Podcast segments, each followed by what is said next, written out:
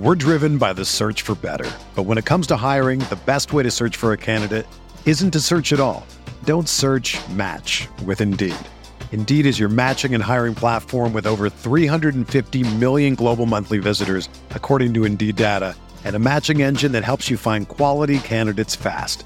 Ditch the busy work. Use Indeed for scheduling, screening, and messaging so you can connect with candidates faster. Leveraging over 140 million qualifications and preferences every day, Indeed's matching engine is constantly learning from your preferences, so the more you use Indeed, the better it gets. Join more than 3.5 million businesses worldwide that use Indeed to hire great talent fast. And listeners of this show will get a $75 sponsored job credit to get your jobs more visibility at Indeed.com slash BlueWire. Just go to Indeed.com slash BlueWire right now and support our show by saying that you heard about Indeed on this podcast. That's Indeed.com slash BlueWire. Terms and conditions apply. Need to hire? You need Indeed. When you need mealtime inspiration, it's worth shopping Kroger, where you'll find over 30,000 mouthwatering choices that excite your inner foodie. And no matter what tasty choice you make, you'll enjoy our everyday low prices, plus extra ways to save, like digital coupons worth over $600 each week. You can also save up to $1 off per gallon at the pump with fuel points. More savings and more inspiring flavors make shopping Kroger worth it every time. Kroger, fresh for everyone. Fuel restrictions apply. The Experience. Experience. Experience. Experience. Experience. Welcome to the Pat Mayo Experience. Let's talk some fantasy football. 2020 season. Let's do a bit of an intro to see what we're dealing with before we tackle on the rankings, where we should be drafting certain people. What's the landscape of fantasy football entering the 2020 season? I've also pre recorded four intro running back shows with Chris Meaney and Joe Pisapia, where we go player by player, running back by running back.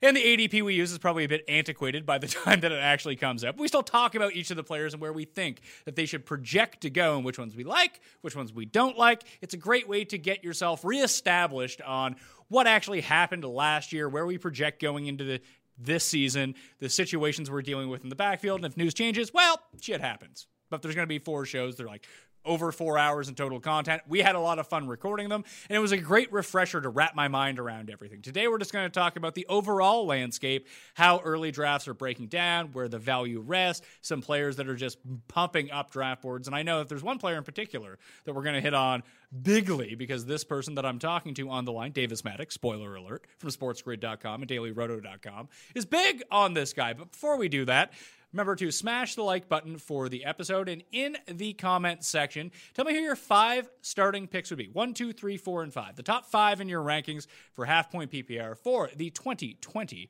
fantasy football season. Also, if you want to get into a draw for 100 DraftKings dollars, subscribe to the Pat Mayo Experience audio podcast. We got a ton of content coming out for you over the next few weeks, every single day, as we do. You leave a five star review, a DraftKings handle, and something you enjoy about the Pat Mayo Experience, and you are in that draw for 100 DraftKings dollars. Also, if you're into golf, because there's millionaire makers out uh, coming up, fantasynational.com. Check that out. Uh, it's free for the moment until golf actually returns. So it's the only time the site's ever going to be free, not behind a paywall. Highly recommend that you go do it. If you have an email address, can go check out what's behind the paywall at fantasynational.com. No credit card that you have to put in, just go enjoy it. And it's going to be free to use up until Colonial. So if you want to get into the DraftKings Millionaire Maker and pretend to know what you're doing, highly recommend fantasynational.com. I talked to him. He's wearing Rachel Maddow glasses. It is Davis Mattek. What's up? Uh, not not technically Rachel Maddow glasses. These are my uh, these are my my blue blockers, Pat. These are this is uh, this is so I can get a full night's sleep despite staring at my computer all day long. Is that okay? My wife got one of those while she was pregnant. Um, like like halfway through while she was still at work, like she was getting migraines, so she got a pair of those glasses. She said they really helped. She only ever used them at work though. You find that they're helpful? Uh, yeah, I mean, I use them uh, every day. Like I use them like on the iPad before bed. Uh, you know, when I'm watching the Clone Wars or whatever. Uh, I I find them to be super useful. I, I find them to be like uh, like a night and day difference in terms of like how I feel. Well, if people want to hear me and Davis talk more about glasses and things like that, uh, part nine of our Corona Cast series came out on the weekend. Those are not quite evergreen because stuff changes all the time. I have no interest in going back and listening to all nine episodes because I can't imagine how horribly wrong we would have been Wrong. about things Yeah. in episode one and episode two. I think it's a, it would be a decent chronicle though of like what we knew at the time, how we were experiencing it, uh, in like a year's time to go back and listen to though. It would, I mean, definitely would be interesting to see because I would imagine like uh the the chart of like how uh, worried I am goes up and then goes down and then probably uh, peaks again at some point. So I imagine that would be uh that'd be pretty funny to uh, to go back and listen to. Well, I'm currently off on paternity leave, so hopefully uh, I have a brand new son with me at home uh, as people are watching this and tuning in, whatever. This one will be somewhat longer lasting because it's fantasy football. It's not like it's starting anytime soon. Uh, so I'm going to have a bunch of fantasy football shows, like I mentioned, coming out. I've already done some rookie stuff with Jake Ciely from TheAthletic.com. We went over the rookie rankings and where those guys would rate in a rookie draft and a dynasty draft and where they might fall in the overall season long rankings, which is frankly not super highly unless you're like a for sure running back. So, what are your big takeaways just from the overall fantasy football landscape as it is? Because the first thing I've noticed from like the early drafts that I've seen, and I'm talking about redraft here, I'm talking about auction, I'm not talking about best ball because I don't want to talk. Best ball is a crutch for content creators. They're fun to play, don't get me wrong. But when you people are like, whoa, uh, I draft him in best ball, like who the fuck wouldn't you draft in best ball? Honestly, Davis. Uh, I mean, there are a lot of guys that don't fit the uh, the profile there uh, in in best ball. I mean, best ball really though is if you're trying to get money down on these drafts right now, you you are doing best balls. I mean, I've done I've done best balls, I've done regular, I've done dynasty, I've done all all these drafts all off season. But best ball, you're you're certainly um, more inclined to take some guys in best ball as opposed to non-best ball formats. That is true, and it is it is a crutch to be like, oh yeah, you take Mecole Hardman in best ball because you don't have to decide which week to start him or whatever. So I I, I get what you're saying about uh, the people using best ball as a crutch for sure. So we're going to be talking about your standard redraft. We'll talk about it in the framework of half point PPR. But really, realistically, the difference between PPR and standard, there are outlier players when it comes down to Yeah. it. But I think that people put way too much impact on well he's a PPR guy. You can't draft him in standard. No. Maybe the value is a little bit less but I, I think that sometimes guys that we think of as PPR players actually hold a lot of value in standard leagues because they just get discredited right off the hop Well, I mean, you know, you still get points for yards. Really, really, the only thing that uh, that should change a ton in how you're thinking about PPR versus standard is that uh, you you should just be weighting guys with like real touchdown ceilings higher than uh, than you would in a PPR format because touchdowns just swing the whole thing. Yeah, to, and the the big thing with it, like even someone like James White, who in a PPR league historically would be drafted like eight rounds higher in a PPR than he would, but it's not like he had no value in a standard. Like if you get a catch, that's still an opportunity to touch the ball. Like if he has five carries and eight catches in a game, that's just as good as someone with 13 carries. Now, maybe some of those are goal line carries, and that's a factor that weighs into it. But it's not like James White would be devoid of value. I mean, you'd rather have even even in a standard league, you'd rather draft a running back who got 60 carries than 100 or 60 uh, receptions as opposed to 120 carries. I mean, even in even in standard leagues, receptions are worth so much more. They gain more yards on average. They're more likely to turn into touchdowns. It's just like uh, pass catching backs are, you know, it, it, it's already here, right? Like you, you would just rather have those guys than you know your your LeGarrette Blount types. Well, the big thing off the hop that I've noticed from some of these early drafts is the first four rounds, running backs. That's it, we've now gone back. Zero RB didn't work. It's one, it's it's dead, man. zero RB didn't work that one year. Everyone jumped on board, and it's completely swung back to the way that it was.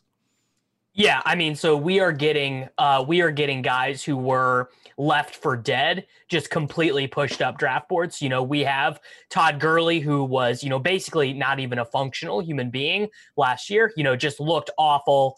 Uh wa- was not a good player, you know, bad PFF grades, bad yards per carry. His team cut him, and he is being drafted as the 24th player uh, off the board right now in high stakes leagues. Um a great resource for ADP is fantasymojo.com. You can get, uh, I think it's like a $10 subscription for a year, and you can get, uh, you know, all the high stakes leagues ADPs. And so over the last seven days in the Football Guys Players Championship.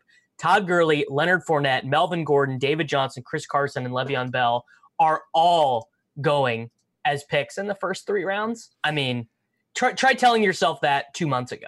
Uh, I mean, I get that. Uh, not all of those guys, but there are some of those guys that I would want on my team this year if they were a third round pick, depending on how you structure your first two rounds. Like, I think that Todd Gurley could end up being a good value this year. I don't, I, I, you, you, I think you I think and so too. I think you and I generally have fundamental disagreements on how to draft fantasy players. I am realistically only concerned about volume. That's it. Like, talent is great, but I will take the shitty starter who gets 270 carries over the highly talented backup who might not see the field.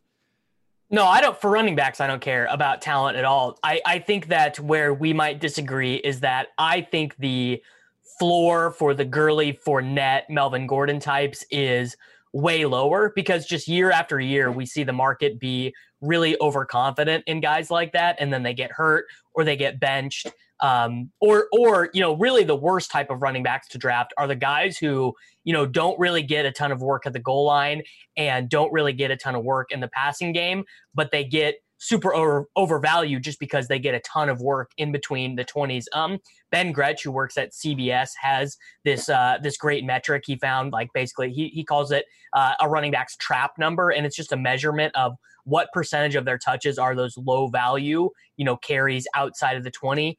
And I mean, like before last year, like Leonard Fournette was like the best example of this. Like he never caught the ball and he never really was getting, you know, tons of usage at the goal line. He just ran hot for uh for one year. And those are the type of guys I do not like to draft. But this year, I mean, I think there's a really good argument that I mean, Todd Gurley might catch 60 passes this year if his knees hold up. Yeah, like it, uh, for him, it all depends on his health. Like Qadree Ollison, Yeah. your, your main man, Brian Hill, uh, Judge Ito. Right. Like these aren't the guys that are going to take his job. His job will be taken by injury. Yeah, so so I have no I have no concerns about him getting benched, right? Like that that's just not that's just not going to happen. They signed him to the deal for, you know, they did not they didn't draft a running back. Everyone thought they were going to draft a running back. Um they didn't. So I I don't actually really have any concerns about Gurley's usage as long as he is healthy. Um like there's not there's not a Darrell Henderson there, right? Like last year we had the Darrell Henderson that really kind of suppressed his ADP. I mean, you know, if they don't draft Darrell Henderson, I think even with the knee concerns last year, Gurley's still probably, you know, a, a tail end of the first round pick. And, uh, you know, we just like, you know, none of these other guys are any good either. No, and it's funny. Last year, it was the knee that held back, held Gurley back eventually, based on his limited reps. Henderson eventually got involved, but Malcolm Brown was really the guy that came in to steal his actual value in a lot of these games. Yeah, so Malcolm Brown, you know, I had the two touchdown game in week one, but overall, um, Malcolm Brown just did not play very well. You know, he was given opportunities, uh, specifically that San Francisco game, and he he just was no good. He averaged uh, 3.7 yards per carry on 69 rushes, uh, was only targeted six times in the passing game. Malcolm Brown. So you know, we just we we I I think um, actually that's a really important observation for this year because I think Cam Akers might end up being one of the running backs that I end up drafting the most just because I'm not afraid of Malcolm Brown. And I think that the team's pretty much moved on from Darrell Henderson. Well, I think Cam Akers is a really interesting one because there are people who are exceptionally high on him and his fantasy prospects off the hop, but he's still but Yeah. that that but that, I think that's where I get into a situation of the Twitter draft analysis people being like, "Well, this guy's clearly so much better than the other two guys that are already there." But then that doesn't make a difference because the other two guys already know like the playbook.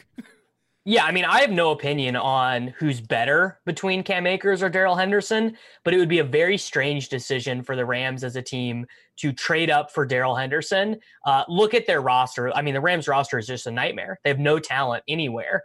And it would be a strange decision to look at their talentless roster and be like, you know what, we need to address uh, our complementary running back to Darrell Henderson. So I would imagine uh, you know, Les Snead and Sean McVay drafted Cam Akers with the idea that Darrell Henderson is, um, you know, just just not really going to cut it as an NFL player. Uh, I get that logic behind it too, but the one thing I noticed about Darrell Henderson last year and just what his skill set appeared to be was he was very slow getting to the line, but if he ever got the opportunity to run off tackle and turn the corner, he was fucking fast. Well, that was, I mean, that was the position that he played in college. Like Darrell Henderson was not even really um, like a, a, starting running back in college. He was a he was a complimentary player. Um, so, or oh wait, no, that's actually not true. That uh, that is not true at all. Uh, Tony, Tony Tony Pollard Tony Pollard was Darrell Henderson's backfield mate. Um, so, but Henderson, you know, he played at Memphis, so he he never played against really really good players i guess would be would be what you would say is like why did this why was this guy so good in college? Yeah he actually averaged famously uh, over eight yards a carry in college. Like everyone thought he was going to be great. I thought he was going to be great. I was very taken aback by how poorly he performed as um as a rookie but it's just it's just kind of one of those things well, I'm looking at a, a 12 team uh, high stakes league right now, and just using one league for reference isn't always the best. But hey, this is Pat Mayo experience. We're not going to do a ton of research here. This is what we're going to do. Cam Akers, where do you think he went in this draft? Um, I bet Cam Akers went in the fourth round, fifth round. Is yeah. and I, I, think he's like a that, huge that, value. I don't think how is that how is the fifth round for Cam Akers huge value though? Like and we kind of hit on it too. Like you expect that if Gurley's the main guy in Atlanta, that he could more than like if he gets up to 60 receptions, that more than doubles his reception total from last year.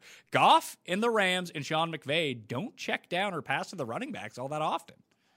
Well, they did a ton uh, when Gurley was healthy, and I think that a large. Uh, my presumption would be that a large reason why they stopped targeting Todd Gurley in 2019 was because he completely lost the ability to cut upfield. You know, you watch Todd Gurley from 2018, you watch him in 2019, they look like completely different players. I think a large reason why they wanted to draft Darrell Henderson, and they said this last offseason, was they wanted someone to play a Chris Thompson role, is what Sean McVay said about Darrell Henderson. And it never happened because Henderson, you know, didn't figure out the playbook, didn't know how to adjust to the zone blocking scheme. So I would imagine they do actually really want to throw to the running back because, you know, Gurley in his two seasons with McVay, 64 and 59 receptions before his knees gave out on him. So I actually think there's a pretty healthy receiving floor there for Akers if he turns out to be, you know, good enough to play. Yeah, if he turns out to be the guy, obviously that's going to be the value in the fifth round. He should be a second round pick if that's going to be the case. But it can swing the other way where this guy's just not playable all year. Um, yeah, I mean, I, I, I certainly think that's true and i think that's why you're getting i think that's why you're getting any discount on him at all i would imagine that at some point this discount is just going to evaporate, right? Like if if Sean McVay says, you know, Akers is the starter, um, you know, if he comes out and starts the first preseason games, very optimistic, obviously that we would even get preseason games at all. Uh, but there there's going to be no discount on him, right? He is gonna he is gonna zoom ahead of Mostert, Singletary, um, you know, Le'Veon Bell, Chris Carson. Well, maybe not Carson. Carson actually probably is a guy who's going to move up draft boards because everyone was sort of expecting them to draft a running back and they didn't end up doing that. So I, I think by the time we get to August, September, Akers is going to be I mean, actually, very similar to what we saw with Josh Jacobs last year, where he started out going, you know, third, fourth round, and then ended up being a second round pick. Yeah, he never really ended up being a second round pick. He was usually always available with the three, four swing. That's where he ended up going in real drafts. Like, because we do these shows, Davis, shockingly enough, to talk to people who might actually be drafting, not guys that I don't know in your crazy sphere that are spending ten thousand dollars per league. Like, right. there's there's a difference in high stakes league with the way that those leagues are actually structured because it's not like because most most of like the giant, giant, giant ones in the high stakes leagues, there's value in going off the board and not making like a ridiculous pick, but making the all upside pick because you don't only need to beat the 11 other people in your league. You need to beat everyone who signed up for this thing. That's not how fantasy football normally works. Yeah, so like you know when we in the Football Guys Players Championship, this ADP that I'm referencing in the FFPC main event, um, the NFC Cutline Championship, you will you'll see all of the high upside running backs get pushed up six rounds, right? Like, la- like actually a great example last year is like routinely like Justice Hill and um, you know Devin Singletary, Darwin Thompson, uh, and and this was before you know the LeSean McCoy stuff. We were seeing uh, those guys go. And like like literally, I was in an FFPC main event where Justice Hill went in the seventh round. Like it just that's just kind of the stuff that was happening. Yeah, and I can speak pretty confidently about the Chris Carson and Josh Jacobs from last year because I had basically those two guys as my starting running backs. Yeah, almost every single. Jacobs team. was awesome, and I got him at the three four turn. Like if I picked twelfth, I usually went Michael Thomas, someone else, uh, usually Kelce. like Thomas, Kelce, Carson, Jacobs is essentially how I started three of the five drafts that I did. Yeah, I mean Jacobs was. I I think it's very likely that Akers ends up being the um, comparable guy to Akers, like Akers and Akers this year, Jacobs last year. I think those guys end up being really comparable in usage and value. Like because it might be it might be that Akers doesn't play a ton of passing downs. Maybe they do get Henderson in there more on passing downs, like Oakland used um, Jalen Richard and DeAndre Washington on passing downs. But he just ends up being a value because he is the lead back pretty much from day one. I think I think Jacobs got 21 carries in that Monday night game against Denver. Like really wouldn't surprise me if Akers comes down and gets that many carries in his first game as a Ram too. Uh, I mean, it wouldn't be surprising to see Akers do that in his first game as a Ram, but it was clear that that's why Jacobs was drafted. I don't think it's as Yes. clear that's why Akers was drafted to the Rams. Yeah, for sure. I mean, so right now we like the team just hasn't said anything. We have nothing from McVay. We have nothing from uh, the from management on you know their plans for Akers. You know, it's all it's all very much reading the tea leaves of drafting a running back in the second round the year after trading up to draft a running back in the the third round. So I I feel pretty confident though. Like I I. I get on a on a confidence interval from like one to ten, I'd put it at like a six that they drafted Akers to just you know be the new Todd Gurley, but uh, you know I, I certainly would not bet my life on it or anything. Well, let's talk about some rookie running backs before we jump to the top of the board. Like uh, Clyde Edwards Helaire is probably going to be drafted in the first round now. Is that where he's going to end up going? Like, I think there will be leagues where people are a bit more pensive, but there's all it takes is one. And you're the guy who's the one. So if you're in a league, you'll probably take him in the first round. If the league doesn't include Davis Mattek, there's probably another Davis Mattek type who will take him at number nine overall. I would wager in most leagues he's an early second round pick, though, when all shakes down. Yeah, so uh, right now I have Clyde Edwards Helaire ranked as my number 11 player. Uh, he goes off the board as running back 14, pick 22 on average. Um, I clearly am on the very optimistic side here, and I think you know the the frustrating thing would be if you if you do draft Clyde Edwards Helaire this early, there definitely is a scenario where he has a season very comparable to Miles Sanders's rookie year, where he really was only used in the passing game, was not getting any goal line work, you know, kind of over the first half of the season. Then the incumbent starter ahead of him uh, it was Jordan Howard for Miles Sanders. It'll be Damien Williams for Clyde Edwards Helaire. Then that guy gets hurt, and then the guy takes off like a rocket ship. Um, now, again, it, it is. It's reading the tea leaves of why did the team make the decision to draft him where they drafted him. And to me, it would be very bizarre for a team that has as many needs on the roster on the defensive side of the ball as Kansas City to spend a first round pick on a running back and then give a 28 year old undrafted free agent, you know, more more carries, more touches than uh, than Clyde Edwards-Helaire. And also, I think that's you know the touchdown upside for CEH is I, I think the only one that can match him is um, Elliott. Really, I think that's the only guy who can score as many touchdowns at a 90th percentile as Clyde Edwards-Helaire could. Yeah, I, I guess Dalvin Cook could also be in the very high end of that just because he's the guy. And even with the split with Mattison, it could work that way. And you lose Diggs. Maybe they have to lean on him a little bit more in the red zone. Unless unless they were so impressed by the Boone King in the final two weeks of the year that they go back to Mike Boone. Doubt that's going to happen. Although there's always like a CJ Ham stolen touchdown Always, along the way. yeah. Always. That, it just is going to happen, especially the weeks that you roster Dalvin Cook. But I think that there's a clear, distinct line between Clyde Edwards Helaire and the rest of the rookie running backs. Not necessarily in Yeah. terms of safety, because I agree with you that this could go wrong for an extended period of time if Damien Williams, the incumbent, just is still the incumbent. And they work in at Clyde Edwards Helaire throughout the course of the season. By the time, like the Miles Sanders owners figured this out the hard way last year, is that, yeah, it's great that Miles Sanders went off, but uh, by the time he did it, it probably didn't mean much to your fantasy team anymore.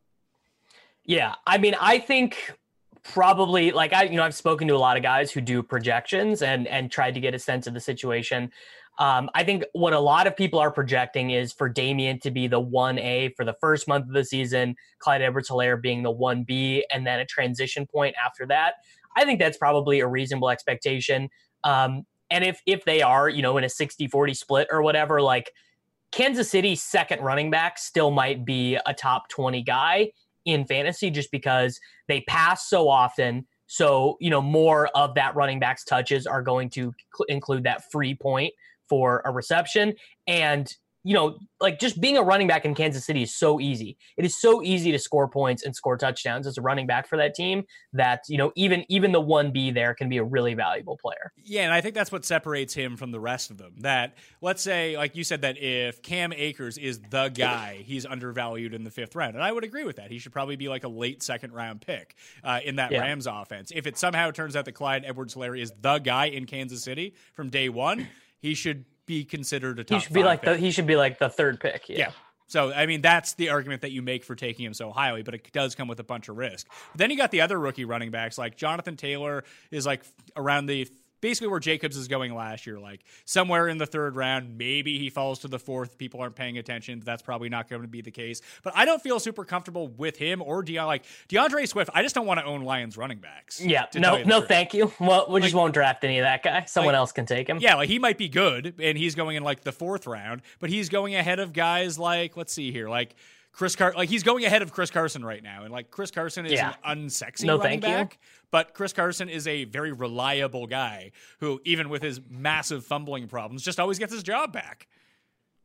Yeah, I mean, I just I I think that best case scenario for D'Andre Swift, which would be that on Johnson gets hurt, he still isn't going to be the guy because they are still going to use, uh, you know, Ty Johnson still on the roster, Bo Scarborough still on the roster. They actually, this is, uh, it seems, it seems that no one caught this during It's the Pa- draft. It's Patriots light, man. That's all it is. They they drafted another running back in the fifth round, like a pure pass catching running back, uh, Jason Huntley, uh, like a small school guy who's just going to be in there to play third downs. And like you know, losing losing those ten snaps a game when you're already going to be splitting snaps with on Johnson, and you might lose some other work to Bo Scarborough. It's it's like a stone cold disaster. This is of the 32 teams that Swift could have gone to. This is maybe the worst. And I don't feel as comfortable with Taylor either in Indianapolis because there's the clear cut case where he's just the guy and then he's ultra valuable. But with Rivers Mm-hmm. on the scene, I mean, Nyheim Hines is going to have value. And it's not like Marlon Mack isn't there. Now, I think that they drafted Taylor to be a better version of Marlon Mack, but I would be. I guess I wouldn't be completely stunned if Mack just got zero run at all. But if all of a sudden Mack is playing 20% of the snaps or 25% of the snaps, he's not valuable, but he's just sucking the life force out of Taylor. Yeah, very very real scenario where we get um, you know, uh D'Andre Swift gets 60% of the carries, but he's not playing much on the passing downs because they have Nyheim Hines there. And you know, like I I don't know. I just I I was never even a Kerryon guy. Like Kerryon Johnson was going tail end of the second round, beginning of the third round last year. And um, I, I mean, I guess it is a little bit of a suck out, like that he got injured or whatever. And they they were maybe looking like they were going to use him more, but I I yeah, Lions running backs, like what's the use? They they haven't had um, a thousand yard rusher since like 2001. Yeah, and like I talked about Carson, where he's going, like Matt Breida is going ahead of him. I'm not even entirely convinced that Matt Breida is gonna be the guy in Miami. Like, doesn't Jordan Howard do this every year, where everyone discounts him, and all of a sudden he's just getting 20 carries a game? Last seven days, I see Breida as RB 34, 81 overall, which that feels appropriate to me. Me too. And but I'm looking at the this high stakes draft that just happened. Oh, okay, okay. And he's in the fourth round ahead of Chris Carson.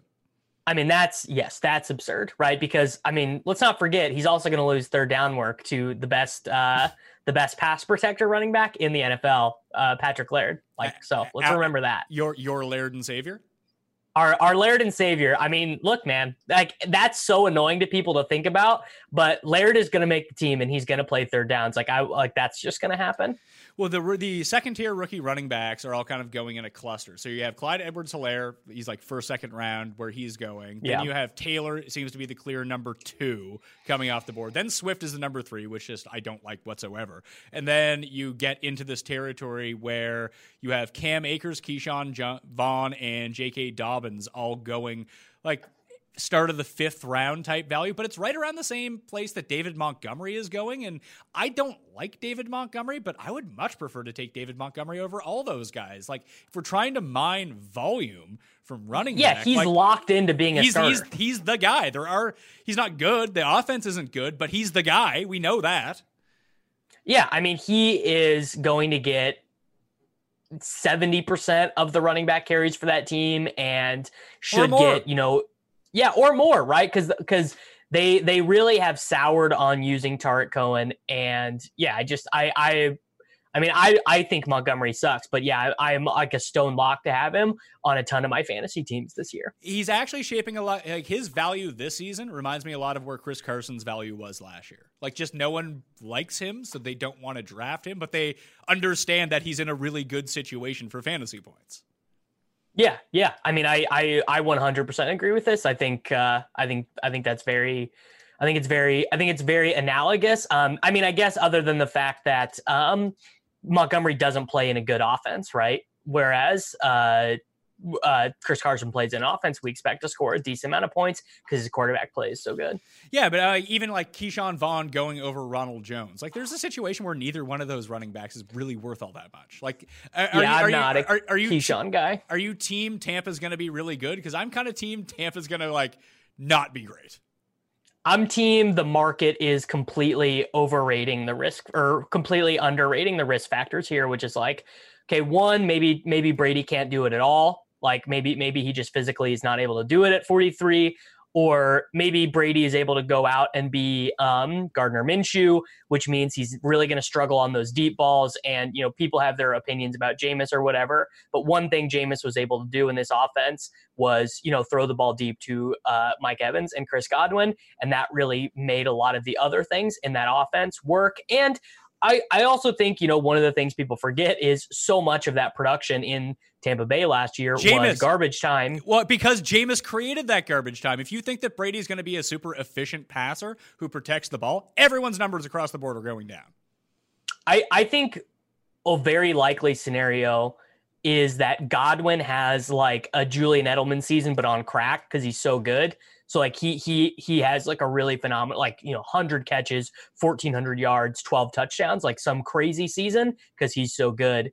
Um, but Evans really struggles. You know, Gronk basically is a part-time player.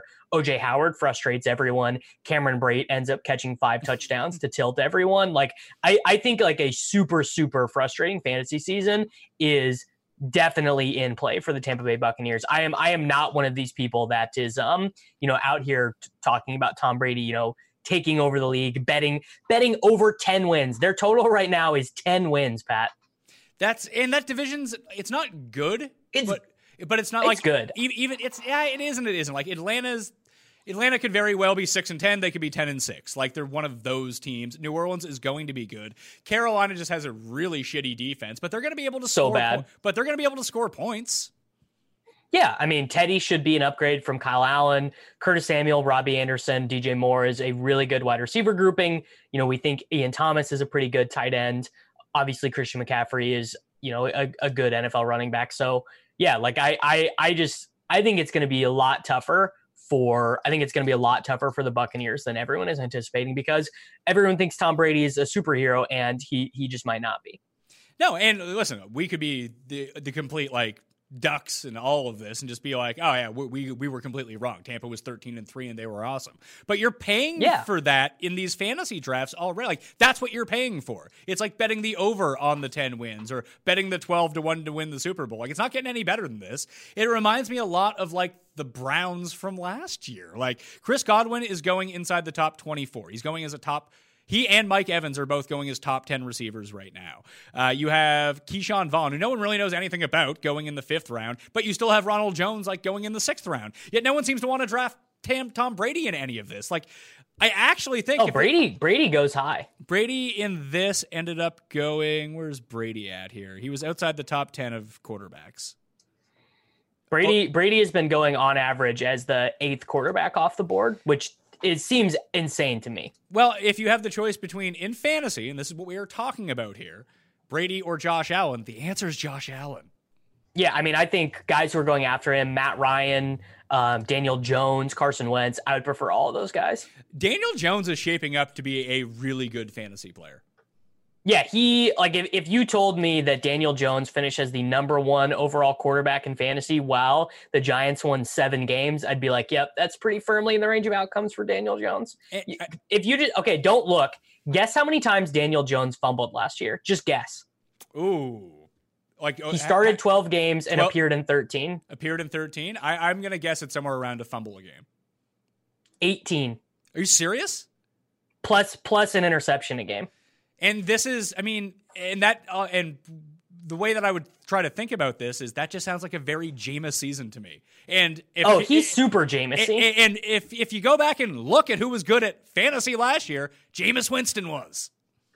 Yeah, yeah, and and Jameis doesn't really run, but Daniel Jones runs. Like Daniel Jones added, I think, 250 rushing yards and two rushing touchdowns. So like, yeah, I mean, I, I, I, there's just a very real scenario where the Giants suck, but Daniel Jones is really good. Yeah, it, it's it's a lot of the. It's not quite the same case I made for Josh Allen last year when I basically called him discount Cam Newton because he's just going to call his own number at the goal line every single time because it, it, works, and he's not yeah. a great passer, but he's going to run a whole bunch. That Daniel Jones averaged seven and a half carries a game, like that's good.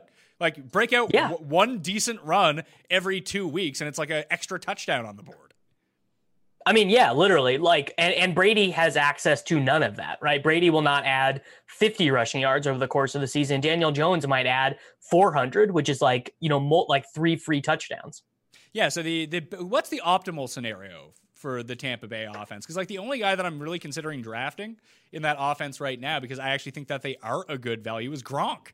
Like, just all of a sudden Gronk's Gronk and you, you spend the money on him because he's not going highway. He's like a tenth round pick. Like fuck it, I'll, I'll roll the dice on Gronk. Why not? Yeah, I mean, if if Gronk is like physically you know fine like he's good to go i can i can see him having a value because we just you know every year tight end just ends up being such a nightmare in fantasy i i mean i can see a scenario where all of these guys do pay off at their adp where brady is like Brady shows up. He, you know, he turned. He's 2016 Brady again. He's he's throwing darts to Godwin. He's hitting Evans in stride. Like Gronk, you know, Gronk just is uh cleaning up on a lot of these drives. Like I I can see it. I just don't think it's the most likely like median outcome. No, I would tend to agree with that. And like Gronk amongst tight ends right now is going around like Blake Jarwin, who's not going to be good in this offense anymore. I hate to tell you. Yeah, I mean his target expectation is going to go way down. They they did lose I mean, they they had four different players last year see 83 or more targets, so there there is some room for him still, uh, but not as much as there would have been before they drafted CeeDee Lamb. No, I, who do you think ends up with more targets in this offense, Zeke or Blake Jarwin? Because I would go with Zeke. Oh, Jarwin for sure. You think? I don't so? even know. I don't even know. Zeke might not get 40 receptions this year. If that's the case, then he should not be going as a top three pick. I don't think. Well, I mean, the same argument you make for Edwards Helaire goes for Zeke, which is that uh, he's going to get an opportunity. I mean, well, just he's going to get an opportunity to score uh, like he could he could have a 20 touchdown season and no one would blink. No, that's true. You, you pay for that upside. Like Barkley, you could throw into that mix too. That if the Giants are just behind in a lot of these games, but he gets he could catch of, so many passes, get, catch all the pass. Although Daniel Jones didn't do a whole lot of checking down to Saquon, that was mostly the Eli games where he piled up receptions. But if they just get yeah. down by a bunch, yet he handles every touch inside the five yard line, he could score 20 touchdowns. Plus, he's Saquon Barkley, and he has like five 60 yard touchdowns in him. Zeke doesn't have. Yeah, that. I mean, Zeke doesn't the, have the that thing, like Barkley does. No, but he plays in an offense. I mean, better. I mean the the Cowboys led the NFL in yards per play last year. They will. They seem like the best team to do that again this year. So, uh, yeah, he just is going to have an opportunity for. They're going to have so many drives that are going to end in points. Well, let's talk about these top running backs because it seems pretty consensus that one, two, three off the board overall at running back is going to be Christian McCaffrey, Zeke, and Saquon. And you yeah. could go Saquon Zeke, uh, just but those seem to be the three guys. Is there anyone who is close to those three at running back? Do you think? No, I think I think it's those guys. I think that that's a tier break. Then Cook and Kamara are a tier break of their own, and then I think there's a pretty sizable um, third tier. See, I'm more down on Kamara than I think most are. I see the upside and where the upside comes in. And if he hits it, then yes, he is probably by far the fourth quarter, fourth running back that you're going to want to have. He could be the number one running back if everything breaks right for him. I see so many different opportunities for things to go wrong for him because, as we know, Drew Brees noted socialist, enjoys spreading around the wealth. Uh, so that can always go one of two ways. Latavius Murray's going to steal touchdowns, whether people like it or not. They they go out and draft a freak tight end that no one knows about, but he's going to end up being like, you know, he'll have five touchdowns. Like there are so many different places to funnel the ball in this offense that it's hard for the optimal outcome for Kamara to hit. Like I see Cook outscoring Kamara seven out of 10 times if we ran a simulation of the season. And I see the same thing for Derrick Henry, too. Uh, I mean, Henry definitely fits your mold of just draft the guys who are going to get the most touches. Kamara, though, is a very good argument for it's not the most amount of touches, but you want the high value touches. And pretty much every touch Kamara gets is a high value touch. It's, it's, you know, he's out in space. Um, you know, he is, uh, you know, getting a ton of looks around the goal line. Like when Alvin Kamara is healthy, they just, they just force feed him the, the touches you want him to get, basically. They do, but like he ended up touching the ball uh, on 53% of rushes inside the five yard line for the Saints last year went to Alvin Kamara. It's only like 35 inside the 10, 35 inside of the 20. I know he was hurt for a few of those games, but it's not like he was out all season. And a big knock on him his first two seasons was he was so hyper efficient that no one could sustain at that level. And it went completely sort of the other way last year that there's probably a happy medium, but him getting back to those peak efficiency numbers is going to be really tough. Yeah, I mean, I think I think uh, very similar to like the people who are uh, championing Austin Ekeler right now. Like it's gonna be it's gonna be it's gonna be hard. I, I honestly think that Austin Ekeler is a bad pick. Like people are, it's not even the efficiency numbers. It's nothing like that. Not having Rivers as his quarterback is going to be especially the, tough. The, the check down, the check down king. Rivers is Rivers is the check down king of all time. Like he he loves to throw to running backs, and uh, now Ekeler's going to be playing with Tyrod Taylor or Justin Herbert. Not gonna, not gonna. I, I mean, I don't know. Like I agree with you. Ekeler is not a good value where he's going. I loved him. He was a great guy to have in dynasty.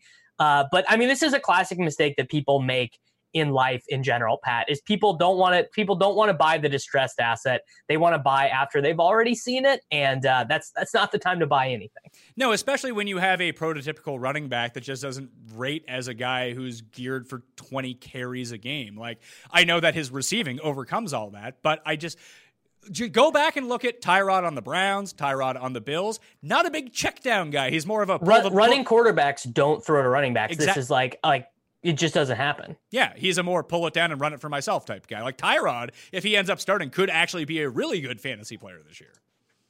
Yeah, I mean, running quarterbacks always. And Tyrod has been a good real life quarterback before. Like, not good, but like a, a fine enough real life quarterback in the past. Um, so I, I like, I think there are just a lot of scenarios where things go poorly for Austin Ekeler this year, including they might just give Justin Jackson, you know, like because Justin Jackson's a fine pass catcher too, and and has performed fine when given touches in the NFL before. So like I, I can see Justin Jackson just eating in to a ton of Ekeler's volume. And there is buzz around Joshua Kelley as well. That not necessarily that he's going yep. to take over, but if all of a sudden like Rivers was so generous with dumping the ball off to Ekeler that even if Ekeler was playing 48% of the snaps and not getting goal line work once Melvin Gordon had returned, it didn't really matter. It did. It, he wasn't a top five running back anymore. He was like a fringy top 10 guy. But that's just not going to be the case anymore. That if he's playing 45% of the snaps or even 55% of the snaps, he's just not going to have the same value.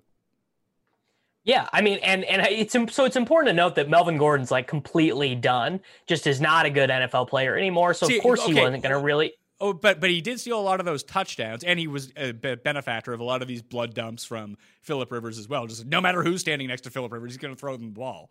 But so so what I'm saying I, is, is I, that think I think that Gordon, like you mentioned, Gordon off the hop, like Gordon is going around Fournette, Taylor, David Johnson, Bell, James Conner, and Aaron Jones. Like that's sort of the range where he's in. He does not fit into that mix for me at all. Like I think he's bad. Uh, yeah, I mean, I like. I think I also think he's bad, but I also think he like Denver clearly plans on giving him a bunch of touches, right? I I don't necessarily know that. I think that they want him to be their. Lead. I mean, I, I will not him, be drafting they, him. They want him. Sure. They want him to be their lead back, but their lead back might be a guy who touches the ball max sixty percent of the backfield touches. Like they still have yeah, other mean, guys to give the ball to. I will not be drafting Melvin Gordon, but if he did a zombie like Melvin Gordon season where he like walks ass backwards into 14 touchdowns, I'm not gonna you know, like Denver, Denver just does stuff like that. So I would, I could see it. Oh, sure. Like, but then, but you're still then paying for that where he's currently going. Like, I think David Johnson is horrendous this year, but if David Johnson is going to go 17 picks after Melvin Gordon, I don't see a huge gap between. oh, I'd rather guys. have David Johnson. But like Chris Carson's going after both of those two guys, and Chris Carson is just objectively better at fantasy. Uh, yeah. I mean, that is Chris Carson is objectively better Uh, and it seems it yeah it does. I mean, it seems crazy to me that he would be going after Melvin Gordon. Certainly not the way that um that I would that I would rank that or think about that. I have I have Melvin Gordon um very very low in my rankings.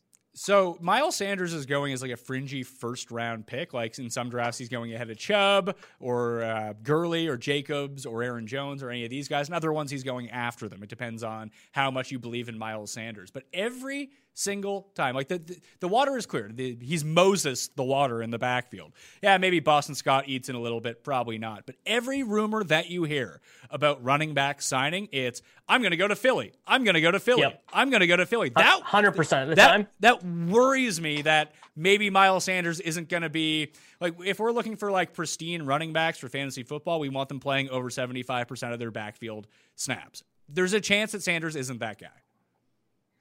Uh, I think it's a super strong chance that he that they don't plan on him being that guy, right? Well, like well, I, I, if if that's the case, then there is no draft where Kenyan Drake should go behind Miles Sanders. Yeah, I mean, I I think that there is very good reason. I think there's a very good reason to think that Kenyan Drake has both a better floor and a similar upside to uh to uh Kenyan Drake or to Miles Sanders rather. Yeah. So I, I think I would take Drake ahead of Sanders. I could see. I, I think I would take Drake over uh, Edwards Helaire as well. I know that upside isn't quite the same, but Drake has a substantial amount of upside, and I don't buy any of this shit about like Chase Edmonds like really eating in. Like he's not gonna do that. Yeah, I mean, I, I, so I think that um, a lot of the reasons for not being into Kenyan Drake would be like structural, where you'd be like, you know, it's very uncommon for running backs to change teams at this age, hold up physically, get similar workload. Like you're, you're like, if you're looking for historical comps, like you're just not going to find that many.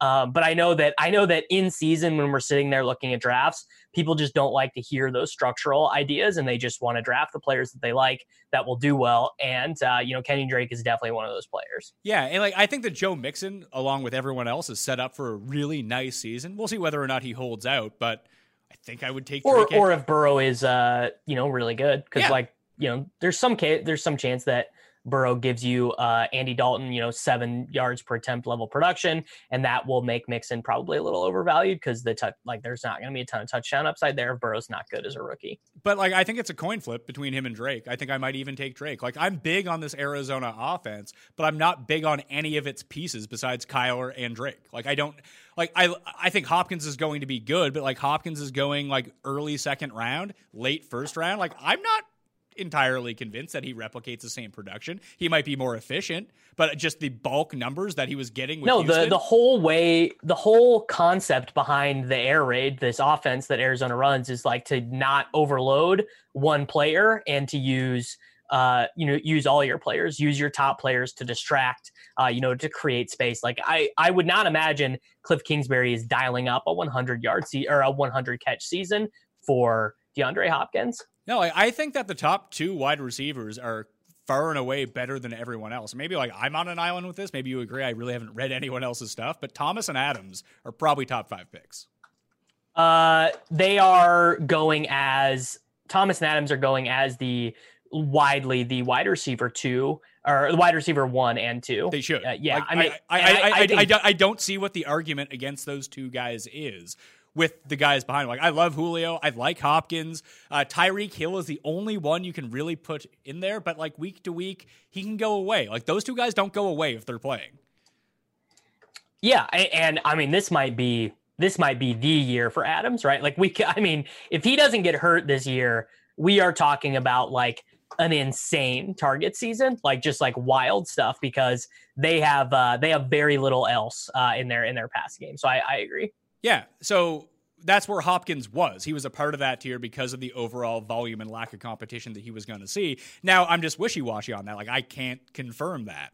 But the touchdown upside for both Adams and Thomas is higher than everyone else's at receiver. Their target share is going to be higher than everyone else's, and their volume per game is going to be higher than everyone else's. I think that's like, I guess my thing would be like after those three running backs that we talked about McCaffrey, Barkley, and Elliott, Michael Thomas is probably the next pick.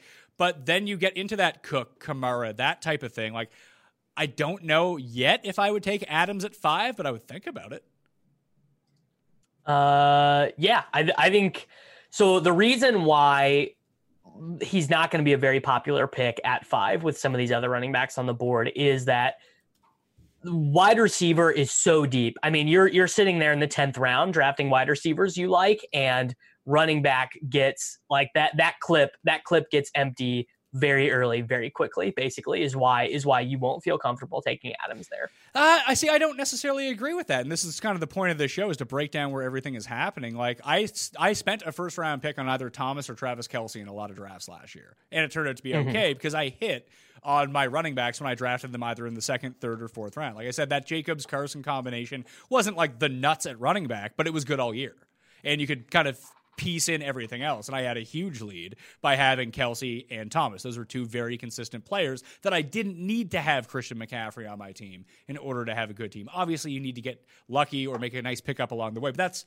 any team that you draft. So I'm not Yeah. going to worry too much about that. I just want good players with the picks that I make them. That well, zero RB might be dead. There is a case to be made that Thomas and Adams, like them on their tier, is worth more than all of the other like wide receivers deep. Like if you take one of those two guys, you might not have to take a wide receiver again to structure your team to like the sixth, seventh round if you don't want to. Yeah, I mean, I I think that is true. I just, you know, again, it's like, so would you rather have, um, would you rather have Davante Adams and Kenyan Drake, Aaron say. Jones? Let's say, let's say, would What's I that? would I rather have Davante Adams and Kenyan Drake over having Dalvin Cook and Drake, or Dalvin Cook and Kittle, Dalvin Cook and Julio? I think it might be Adams and Drake. It's pretty hard to do that because Drake is now kind of creeping up into the back end of the first round. But yeah, I mean, the problem is, is that that second tier running backs, Nick Chubb, Josh Jacobs, Aaron Jones, Austin Ekeler, Todd Gurley, like those guys, immediately we are getting into like screaming, blazing red question marks about all those guys. Yeah, well, I think that their their upside is better, but I would almost even look at that if you want to go receiver receiver, you could finagle a way to get Adams and Kittle, Adams and Kelce. It depends. Like I don't think that Kelce's going to be a first round pick when it all shakes down. I think that they're both. Yeah, I don't be think se- so either. But like he's going in the first round in some of these drafts, but I think he's a second round pick. So let's say you started Adams and then Kelce. What are you left with? Well, you miss out on that Aaron Jones, Melvin Gordon tier, but you do have the Carsons of the world available to you. James Conner, Le'Veon Bell, guys that no one wants, but are volume running backs who could very well be running back ones this year. Yeah, I mean, I think I think it's a, a fair point, and I mean I, another. I think another attribute to this point would be that there's not, a, in terms of range of outcomes, like there's not really that much of a difference between some of these guys who are going in the third round and some of these guys who are going in the second round at running back. Yeah, but there is there does seem to be a precipitous drop off at like I even mentioned David Montgomery. Like if you want to go receiver, tight end, first two rounds, it's probably not optimal, but you could go running back, running back, running back, and end up with three guys that you like. Yeah, three guys you like. I mean, just like so historically speaking, if you look at the way um like the ranges of drafts fall, running backs drafted in the third, fourth, and fifth round have like the by far the highest bust rates of any position. Like because these are generally guys who are getting drafted very highly on the presumption of volume, and then they, They either lose the get bad volume, they they lose the volume, and and they're not efficient enough to make up for it. So so I I like while I agree with you, like when we're talking about these players, and I'm like, yeah, I think David Montgomery is a, a value where he's going. Would it surprise me if so like he gets he gets banged up and Ryan Nall comes in and plays better than him and he gets benched? No, because David Montgomery sucks. And so I, I think that that's stuff I try to be cognizant of when drafting. Like, yeah, I think specific values of these players might make sense, but you know, historically speaking, this is a very bad bet. Well, I just think that like the Kamara, Cook, Henry, Mixon, Drake, maybe Clyde Edwards Helaire are sort of a second tier group of running backs. Then you have like Yeah. Sa- Sanders, Gurley, Jacobs, Ekeler, Jones, Fournette. Like that's Sanders next- is in that that second group for me. I, Okay, I think you're- you're- so you're much upside. You're, you're right about the upside. And uh, if I'm going to put Clyde Edwards Helaire in there, you have to put Miles Sanders in there, the way that we've talked about them. But, like, I don't think that there's, like, one of those second tier guys could be the best running back in fantasy football, and where the guys in the third tier probably will not be. I think that those two tiers are a bit, like, interchangeable once we look at the results at the end of the season. Uh, yes, yeah. I, I that point that point is true for sure. Yeah. Where where I do think that if Thomas or Adams don't get hurt, because like health you can't predict, but if those guys play all 16 games, like they're going to be top five receivers. Yeah, I mean, if those guys don't get hurt, I mean, if, if Michael Thomas doesn't get hurt, it's very hard for me to even see a. I mean, I guess maybe if Drew Brees gets hurt, but even that didn't really stop him last year. Like, yeah, Michael Thomas is just going to finish as the number one overall guy. No, because that's that number one overall is usually dictated by touchdowns, and touchdowns inherently are just more difficult to predict. I mean, Michael Thomas might might re-break his own record for receptions, though. Yeah, but, but Davante Adams had just the same market share and as many targets and receptions per game when he was healthy last year. He just got hurt.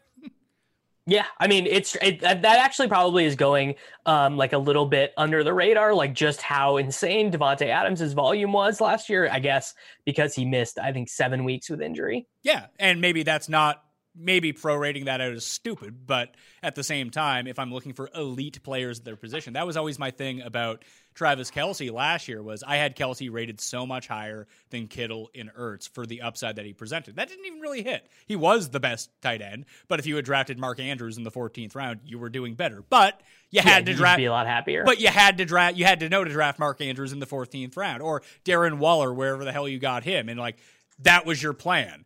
I know a lot of people ended up with those players, but that wasn't plan A, put it that way.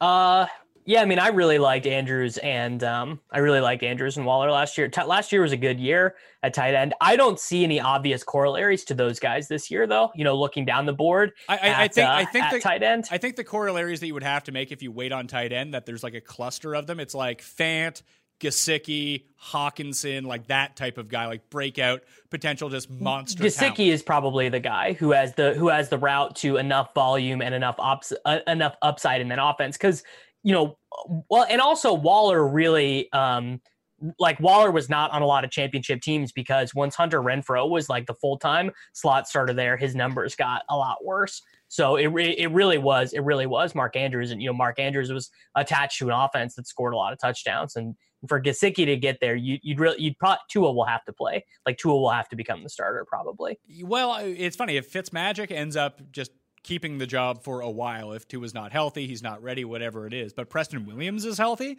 Preston Williams Yeah. was the one doing damage in that offense. It wasn't until he got hurt that Parker started going bananas. And that Gesicki became like a full time player also. Yeah. So I don't know if that reverts back to how it was with Williams healthy because Albert Wilson's still in this offense. Like they have guys and they use them in really weird ways. They have a lot of guys and they um they they play them all. Like they they are very comfortable um rotating all those snaps basically. So that is that is a good point. I i mean Gesicki was playing a ton over the second half of the year though. Like Gesicki is going in the same range as like Austin Hooper, Evan Engram, Tyler Higbee is somehow going ahead of these people, which I just do not understand. Uh, people love it. I, I he just screams bust. Yeah i i i don't think i've drafted higbee once yet Like I can't envision myself ever drafting Higbee over Evan Engram. Yeah, I, I like Evan Engram. I like Evan Engram uh way more. I mean, there are some guys here, so like uh yeah, Fant, I can see an upside season being there from him. Ian Thomas, um Ian Thomas, yeah. The, yeah, I don't I don't really see it from him. What about Actually- What about Eric Ebron in Pittsburgh now? Like, you can make a pretty strategic bet that, although all because all reports are indicating that Roethlisberger is washed, he's fat, he sucks. That if somehow you get ninety five percent of Roethlisberger back, everyone on the Steelers is a great pick.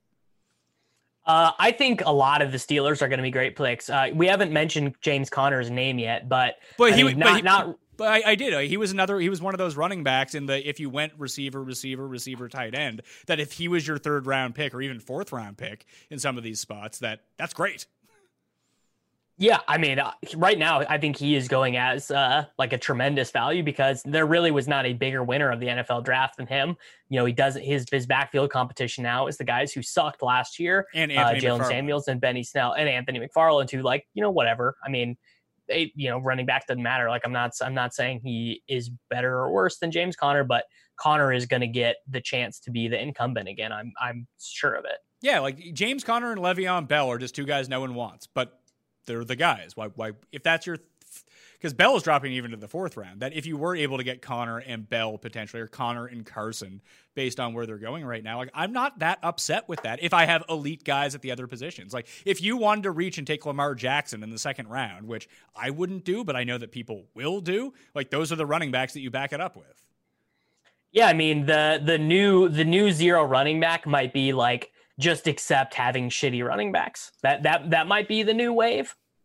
Yeah, except having three of those guys and just throw in Montgomery as the last one, and hopefully two of them work out.